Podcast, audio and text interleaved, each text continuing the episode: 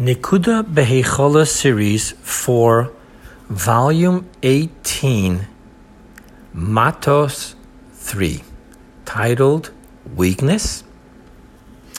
The letter He has two formats in the scriptures.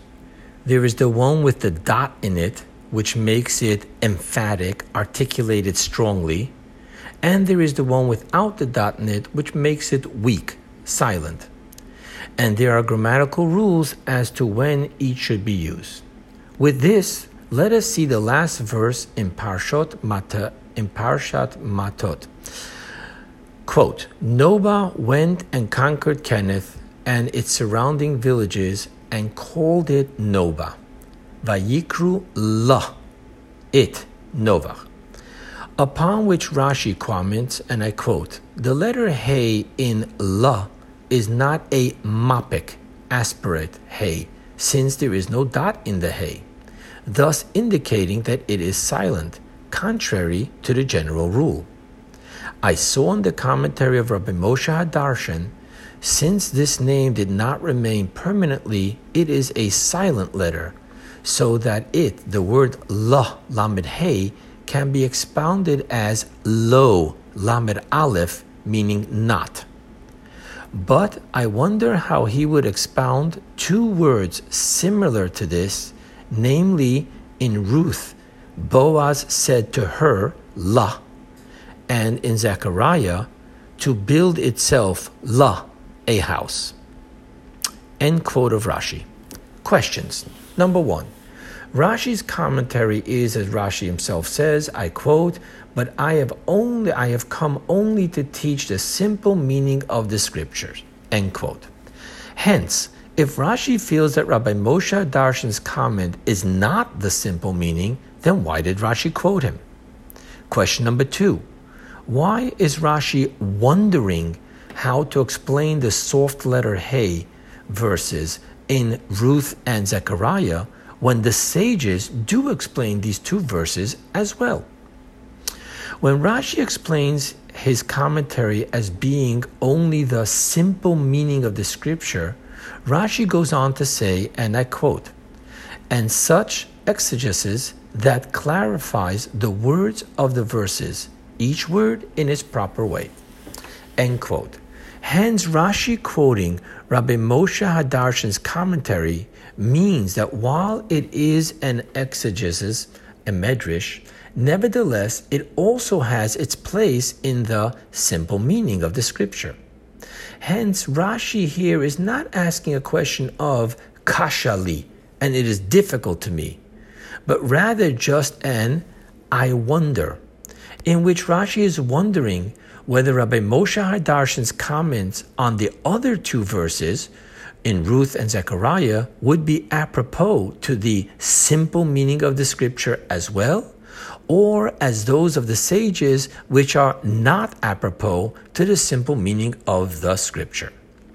This is the meaning of Rashi's carefully chosen words, quote, so that it, the word la, can be expounded as weak, silent, low with an aleph, not. End quote. In which Rashi is telling us that even though it is an expounded, however, it fits in the simple meaning of the scripture, since one, he did call it by that name, La with a Hey.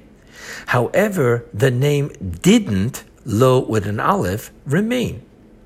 However, this expounded format cannot apply to neither the verses of Ruth or Zechariah as simple meaning of the scripture.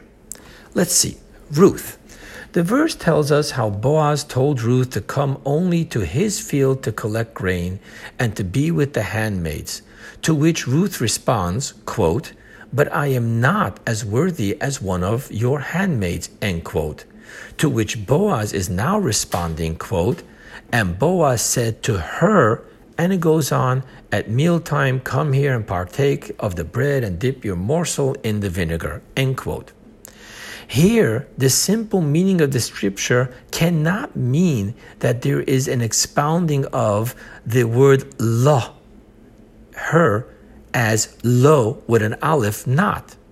For the not that our sages apply here is that Boaz told Ruth that she is not as a handmaiden, but as our matriarchs Sarah, Rebecca, Rachel, and Leah, which is not at all the simple meaning of the scripture.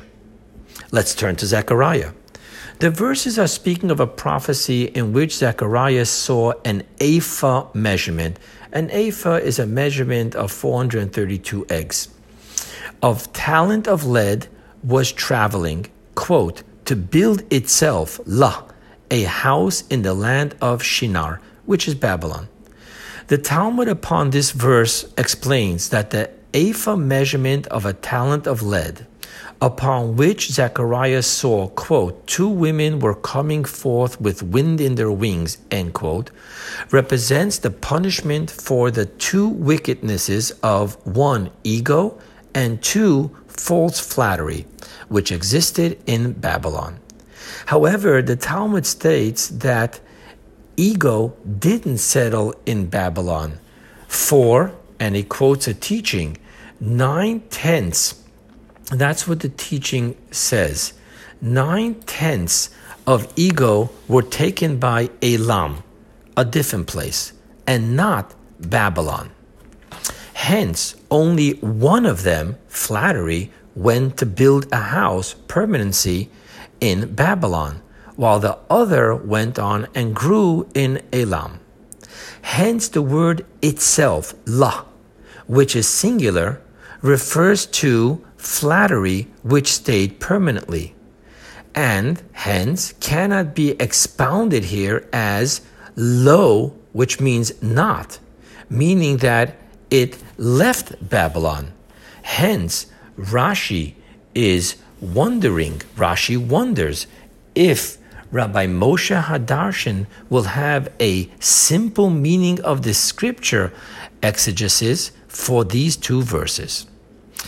Now, the wine of Torah, which means the esoteric meaning of Rashi's comment. All three verses speak of the other side, impurity. Our verse speaks of an Amorite city. Ruth's verse speaks of a Moabite woman.